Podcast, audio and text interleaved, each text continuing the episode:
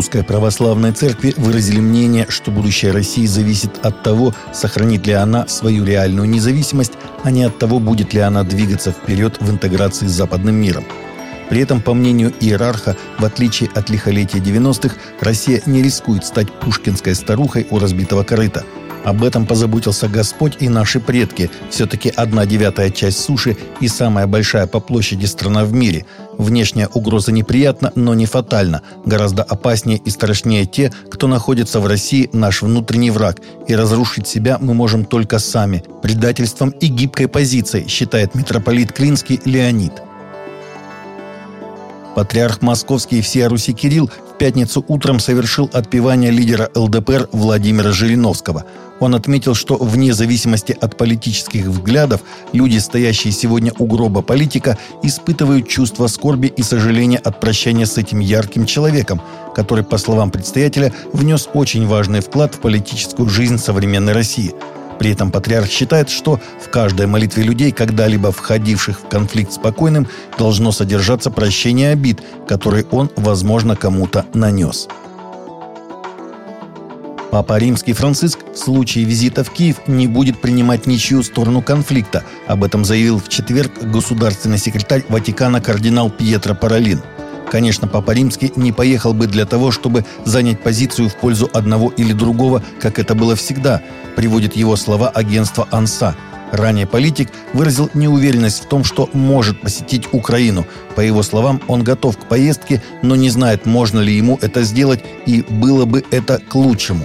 В адрес Папы Франциска звучит критика, что он не называет Россию и ее руководство ответственными за вооруженный конфликт на Украине, сообщает ТАСС. Неизвестный с ножом напал в четверг вечером в Александрии на севере Египта на настоятеля Копской церкви Богородицы и святого апостола Павла Арсаниоса Вадида. В результате покушения священник погиб, сообщили в Копской православной церкви.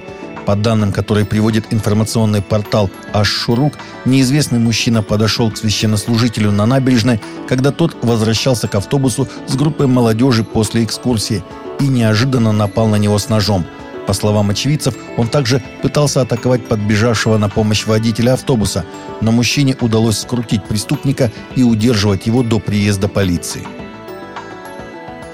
Законодатели штата Алабама 5 апреля подали законопроект, запрещающий концепции разделения граждан по расовым, половым и иным признакам. Однако против выступили чернокожие и цветные законодатели, желающие, чтобы белые вечно каялись, платили и целовали ботинки за грехи предков, сообщает Up News – во время публичных слушаний противники назвали законопроект ненужным и выразили обеспокоенность тем, что он окажет сдерживающее воздействие на уроки и дискуссии о болезненных главах истории чернокожих в Америке – Законопроект запрещает обсуждение концепции расовой ущербности в программах обучения средних школ категории К-12, однако допускает, что они могут преподаваться и обсуждаться на занятиях в колледжах, при условии, что учащихся не принуждают к согласию с этими взглядами.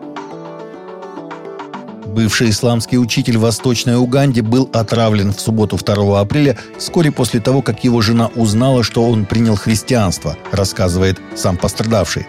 Хери Садики, 56 лет, из Масиджи Усуман в деревне Наванжоу, район Буттале, рассказал со своей больничной койки, что он положил свою веру во Христа 27 марта после нескольких месяцев дискуссий с христианским пастором. После того, как он отказался соблюдать исламские ритуалы в пост Рамадан, его жена заметила, что он молится во имя Христа. Она поняла, что я принял христианство, сказал Садики. Потом жена позвонила мусульманским лидерам, сказал он. Затем она вернулась и начала готовить ужин. После отравления мужа жена ушла из дома. Эта история – одна из многих случаев преследования христиан в Уганде, которые задокументировали в Morning Star News. Бобби Хьюстон, жена Брайана Хьюстона, бывшего пастора церкви Хилсонг в Австралии, которая сама является соучредителем и сопастором церкви, как сообщается, получила уведомление об увольнении из глобального офиса Хилсонг. Это произошло всего через две недели после того, как ее муж Брайан Хьюстон, также соучредитель австралийской церкви, ушел со своей роли глобального старшего пастора – Дорогая Бобби, пишу тебе, чтобы ты знала, что я скоро отправлю электронное письмо относительно твоей работы.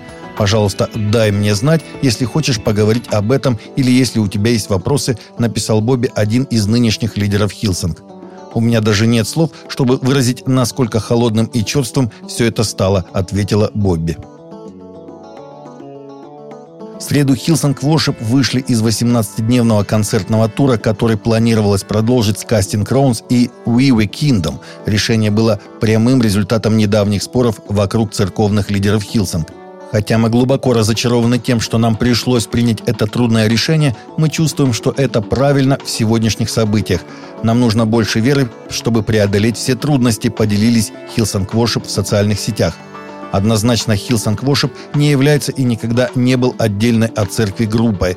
Мы являемся продолжением и выражением церкви, коллектива наших местных церковных команд поклонения, добавили поклонники.